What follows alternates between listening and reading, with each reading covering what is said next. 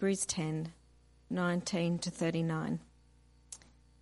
Therefore, brothers and sisters, since we have confidence to enter the most holy place by the blood of Jesus, by a new and living way opened for us through the curtain, that is, his body, and since we have a great priest over the house of God, let us draw near to God with a sincere heart and with a full assurance that faith brings, having our hearts sprinkled to cleanse us from a guilty conscience, and having our bodies washed with pure water.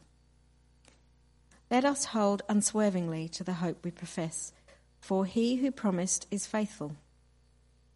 And let us consider how we may spur one another on towards love and good deeds, not giving up meeting together, as some are in the habit of doing, but encouraging one another, and all the more as you see the day approaching. If we deliberately keep on sinning after we have received the knowledge of the truth, no sacrifice for sins is left but only a fearful expectation of judgment and of raging fire that will consume the enemies of God. Anyone who rejected the law of Moses died without mercy on the testimony of two or three witnesses. How much more severely do you think someone deserves to be punished who has trampled the Son of God underfoot, who has treated as an unholy thing the blood of the covenant that sanctified them, and who has insulted the Spirit of grace? For we know him who said, It is mine to avenge, I will repay. And again, the Lord will judge his people. It is a dreadful thing to fall into the hands of the living God. Remember those early days after you had received the light, when you endured in a great conflict full of suffering. Sometimes you were publicly exposed to insult and persecution. At other times you stood side by side with those who were so treated.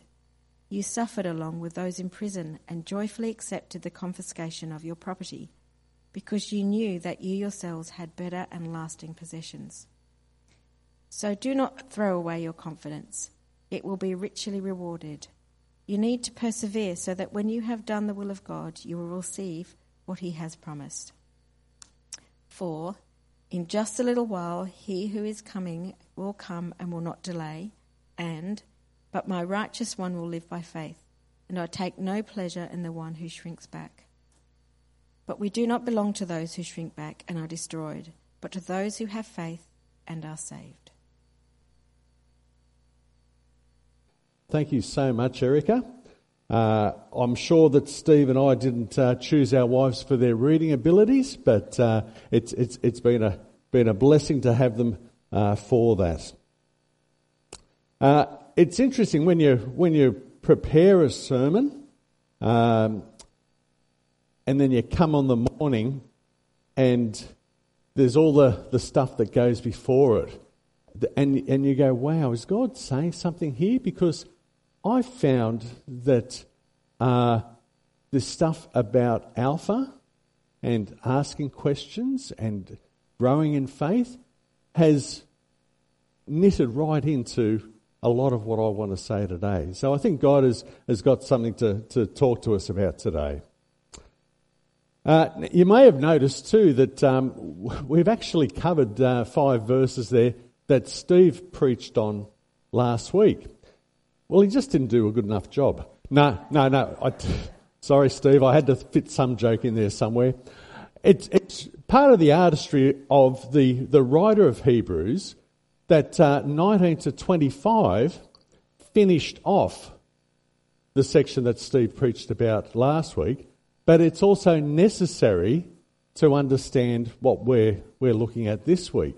It's, it's, they're, they're bridging verses.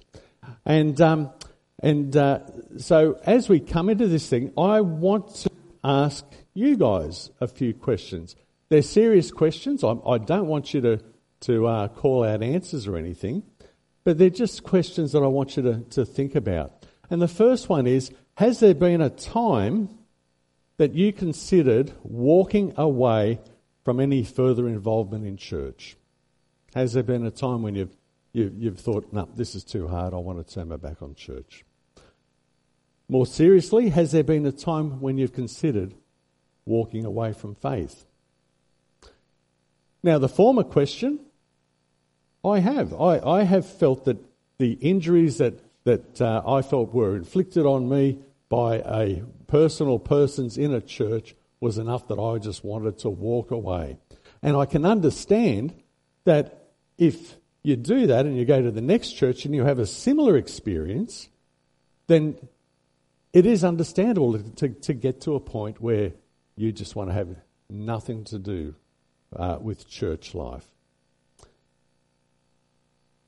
If this resonates with you, well, I, I want to commend you firstly for, for, hanging in there, hanging in there with your faith. Uh, I think you've probably made a good choice turning up to this church. Uh, give you a plug there. Uh, I, am finding this is a, a very affirming place, uh, but uh, but maybe maybe others are having a different experience. Uh, but if you felt that, or if you know someone who has gone through this kind of experience, then then this sermon I'm hoping is for you, because I'm sure that even if we haven't experienced this sort of questioning ourselves, we, we certainly know people who have, and so maybe we'll be in a better position to help them. Um, Cassie titled this, this message, This is Who We Are. And, and I think she's nailed it with the title. In my Bible, uh, it's a call to persevere in faith. Um, I would probably turn what Cassie has said, This is who we are, into a question of what defines our Christian identity. Uh, I think we were talking uh, somewhere during that part this morning of having to redefine what happiness means.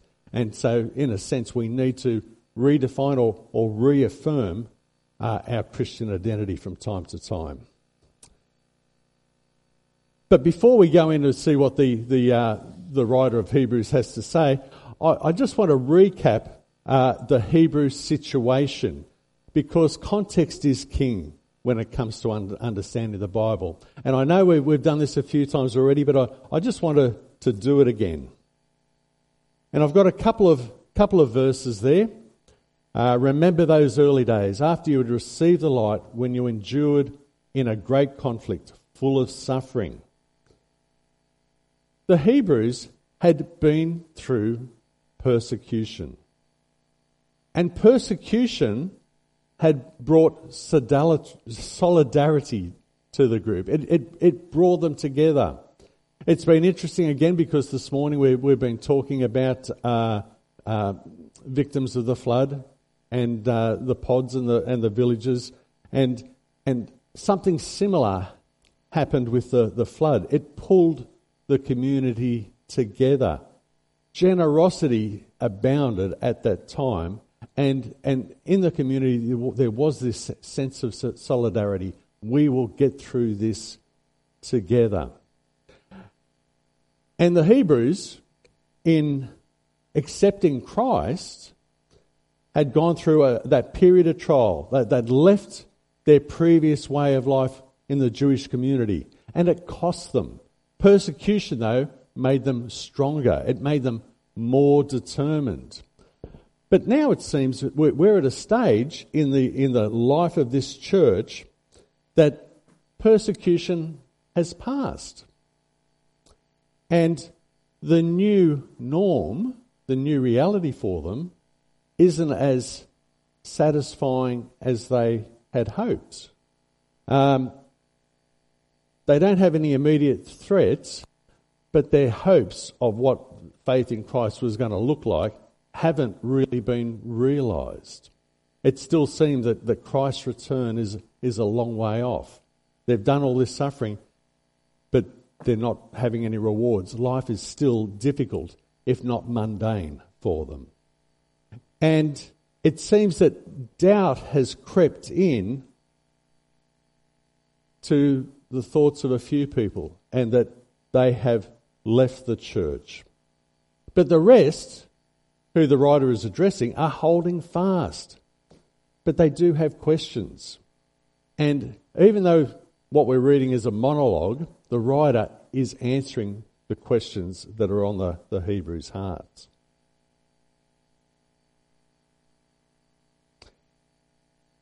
In verse 19, it, it reads, Therefore, brothers and sisters, since we have confidence to enter the most holy place by the blood of Jesus.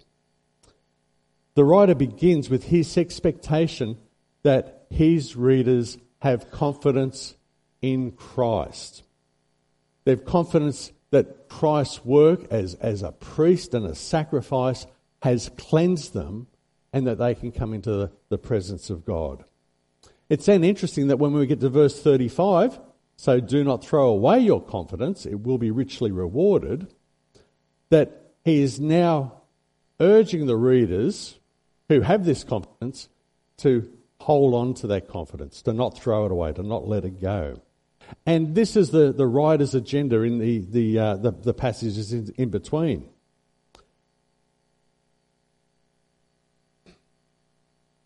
He wants them to continue trusting in Christ.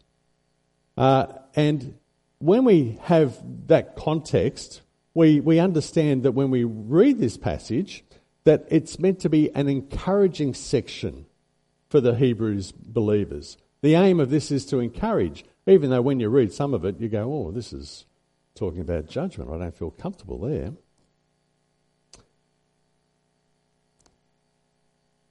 And picking up on what was said earlier, this idea of asking questions, uh, it builds faith. I remember hearing this uh, uh, or, or, reading somewhere that uh, Hebrew children, when they come home, the parents are, are quite likely to say something like, Yuri, did you ask any good questions today? And it was comparing that sort of attitude with Western families where they come home from school and it's Jenny. Did you give any good answers today? I don't know if you can see the difference between the two, but uh, giving good answers is, ah, oh, my kid's bright, my kids, they're wonderful. Asking good questions is, are you taking advantage of this teacher? Are you drawing in knowledge? Are you thinking things through? And uh, that Hebrew way of doing it is the best way to gain knowledge and also to express honour and respect to their teachers. Now, I know we have a few teachers here. I could ask, do they feel they're getting honour and respect in school? And, uh, and I'm, I'm, I don't, probably shouldn't look because I might get a few shakes of the head the wrong way. But, uh, uh, but that's, it's something just to think about. And while, while, as I said, the, the book of Hebrews is a monologue, it goes without being said that the writer is responding to to the questions that are in the minds of the readers. And elsewhere in, in Scripture, we see that questions and reasoning is a part of being a disciple and also part of the Hebrew way of life. We read there that uh, the, the disciples are always asking Jesus. Uh, when, when I was thinking about this, Jesus never responds in the negative when they're asking questions. He does respond in the negative when the disciples start telling him. And it came to mind that bit, bit where uh, Peter says, No, Lord, never. And what was Jesus' response? Get behind me, Satan. Uh, questions, no worries.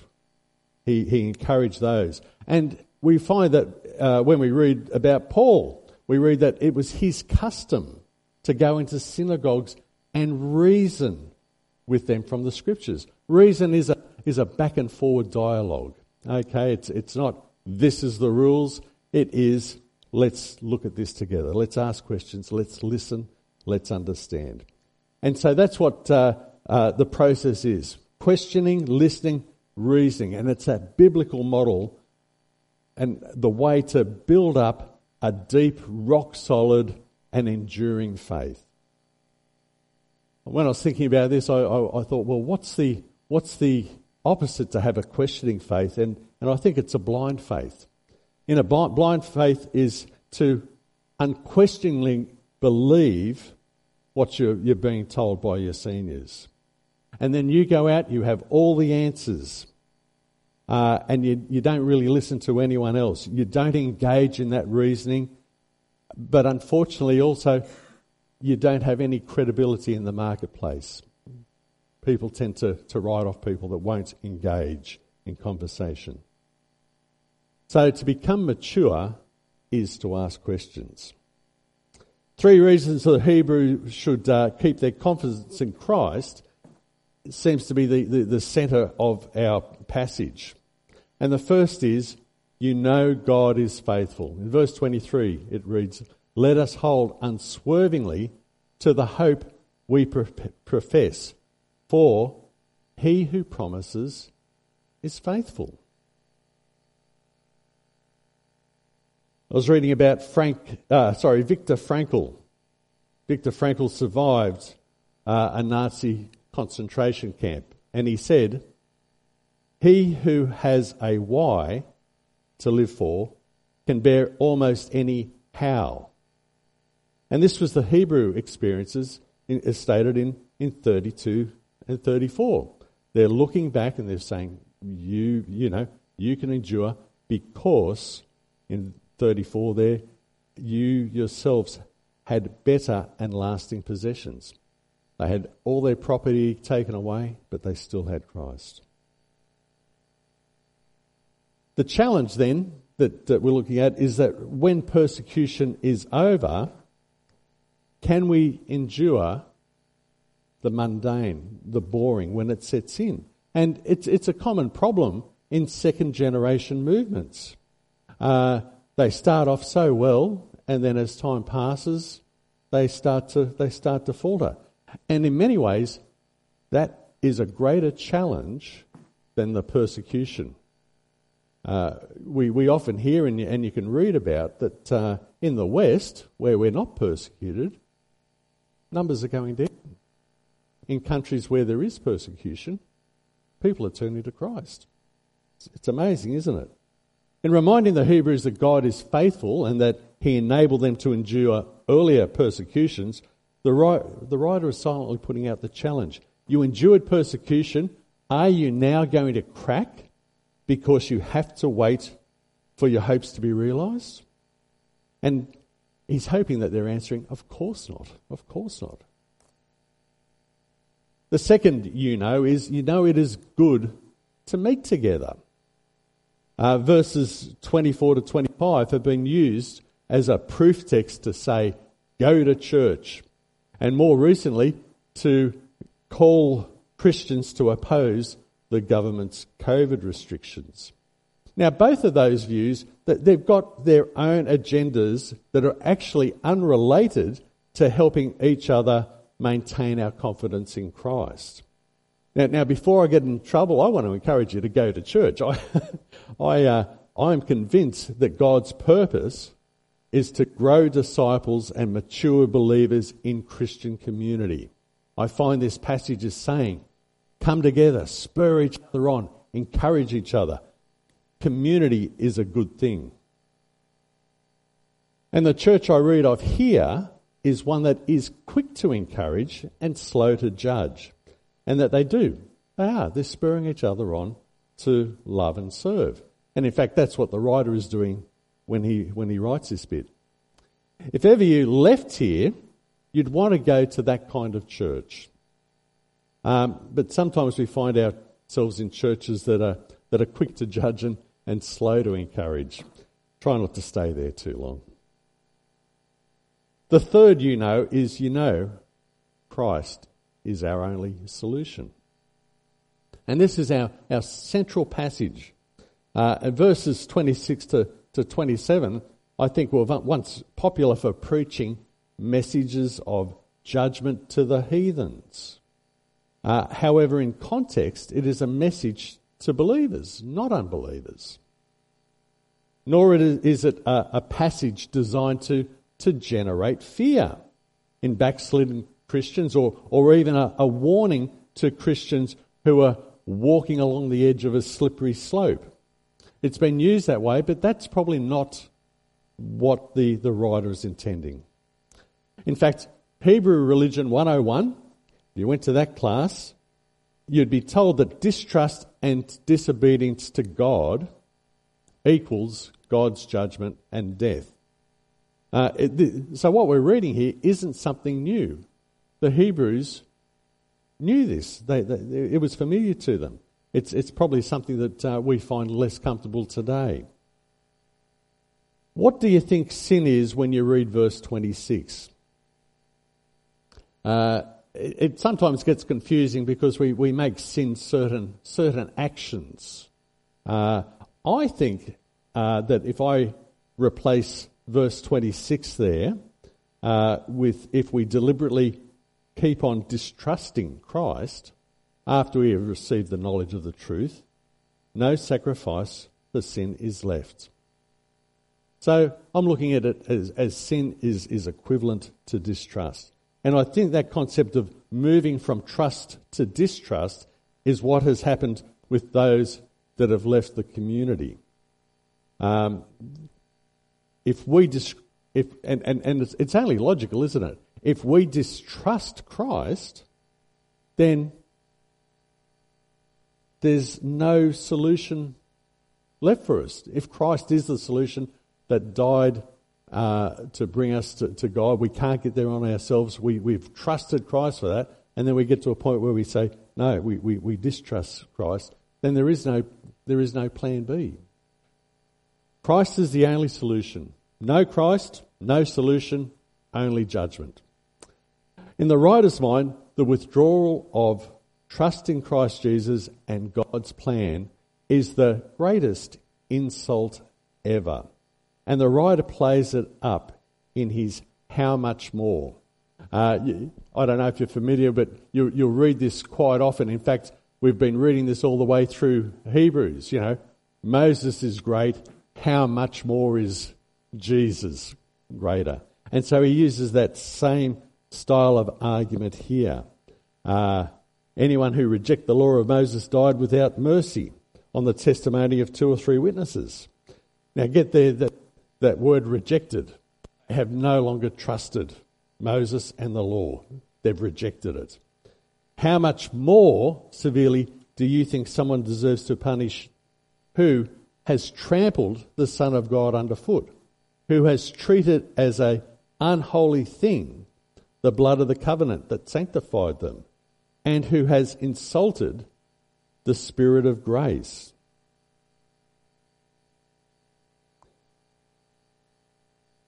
I find that uh, these, these words are they're, they're um, what's what am I looking at? They're drawing on this idea of, of that action of withdrawing your trust in Christ is sacrilege. It's desecration. Uh, it's it it's in the Hebrew mind. It's it's it's the worst thing that you could do. Um, with the sin of distrust shockingly described in terms of desecration and sacrilege, with the author, uh, the author reminds the readers that the living God will hold them to account. It is a, it's a powerful phrase uh, that there that it is a dreadful thing to fall into the hands of the living God. But but it's true, isn't it? It's what, what do you expect really? The writer anticipates that the readers would be nodding in agreement at this point. They wouldn't be quaking in their boots. They're, they're shaking their heads. Yeah, this, this is right. So, what questions does this raise for us? And I thought of a couple for us, for us in modern times. One is, God will pardon me. Isn't that his job? Now, I think it seems that, uh, that um, we've well, maybe bent over backwards to portray God as a, as a loving and merciful Father, full of grace, uh, that we have become unused to thinking of judgment at all. Uh, maybe it's our generation's sense of entitlement uh, that, that uh, is coming through there. Uh, or maybe it's because we have valued getting conversions above making disciples. Have you ever thought about that? I, I think through uh, my upbringing, you know, you want to get people saved. We tell them, just accept Jesus as Lord, all your sins are, are forgiven. But then we don't go that next step and then make them disciples. Maybe, maybe that's part of it. And we forget that grace is delayed judgment rather than no judgment at all. I, I really find it quite amazing when I read the, the um, uh, the Garden of Eden story, that it's, it's quite clear. I've got this plan for you, trust me. If you choose not to trust me and eat this fruit, you will die. and then I read later on that uh, how old does Adam get? 900 years or something? Um, that the, the, cause and the effect have been delayed for a, an extended period. And if I, so if I read my, my scriptures, humanity should have been brought to an end a long time ago. It is only that grace that, uh, that we continue. Tom Wright notes that it is absolutely basic to Christianity and Judaism that there will come a time when the living God, the Creator, will bring his just and wise rule to bear fully and finally on the world. On that day, as, you, as early tr- traditions insist, those who willfully stand out against his rule and spurn all attempts at reformation or renewal will face a punishment of destruction. The writer of Hebrews has made it clear that believers are to be active in the church community, in encouraging one another and, and in finding ways to spur each other on towards greater love and good deeds. However, they've been uh, there have been some who have given up meeting together. They have withdrawn from the community, and the writer notes that God takes no pleasure in the one who shrinks back. When you've withdrawn from the community, how can you spur others on? How can you encourage people? You're not there. You're absent. They're not doing God's will. And they are what we would term as dead weight. Tom Wright uh, also puts it this way those who hesitate or shrink back are in danger of losing everything. Those who hold on in faith will gain their lives, as Jesus himself has promised it, promised. But when, Lord, when, we may ask?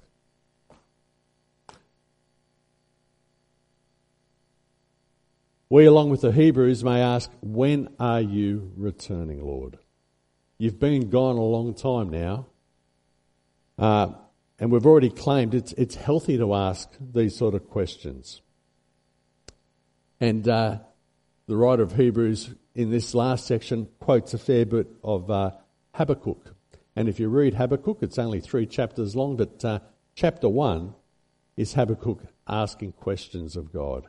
Habakkuk is a champion of asking questions. And uh, he gets answers, though. From asking the questions, he gets the answers. And in Habakkuk 2, verse 3, we, we read, For the revelation awaits an appointed time. It speaks of the end and will not prove false.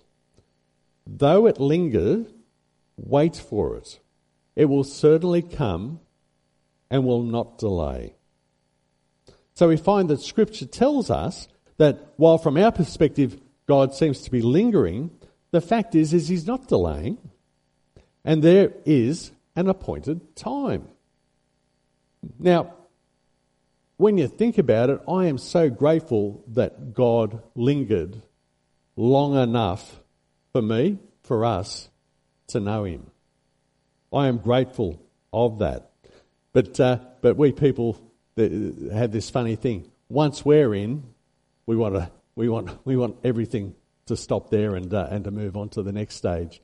It always humoured me. I, I, I, worked down at Bangalow Hardware, and uh, uh, is this, this little village that had a, certain amount of character, uh, and they'd have new developments there, new residential developments, and in the hardware shop, we'd see these, these people that have just moved into that new development. They'd be coming in, we'd meet them, they'd be buying stuff, we'd get to know them. And then they'd go and open up another new development. And these people that were in the former new development would be complaining, oh, they're ruining the feel of the town, it's taking away its character. It just seems to be our nature, doesn't it? And but God has delayed, He's lingered that we can come in and he is still lingering, I believe, because he's waiting for, for more people to come in. He's, he's, he wants to give that opportunity. Our promised eternity with our Lord is secure, as verse 36 tells us. In the meantime, we can, can complete the task God has given us. So I don't know if you read there, you need to persevere so that when you have done the will of God, you will receive what He has promised. So not only is God lingering, but He also has worked for us while He is lingering. I was reminded that worship and fellowship will continue in God's kingdom. Okay, we, we read about that, no doubts there. But there's one thing that doesn't continue in God's kingdom, in, in eternity. Do you know what that is? Steve does. We only heard this last week, or reminded of it last week. It's mission. It's mission. Mission is time limited. Mission only occurs this side of judgment. It's only now that we can tell people the good news of, of Jesus Christ and his gift of salvation. So allow me to join the writer of Hebrews and, and spur you on in persevering in your faith and spreading the good news of Christ in however God has gifted you.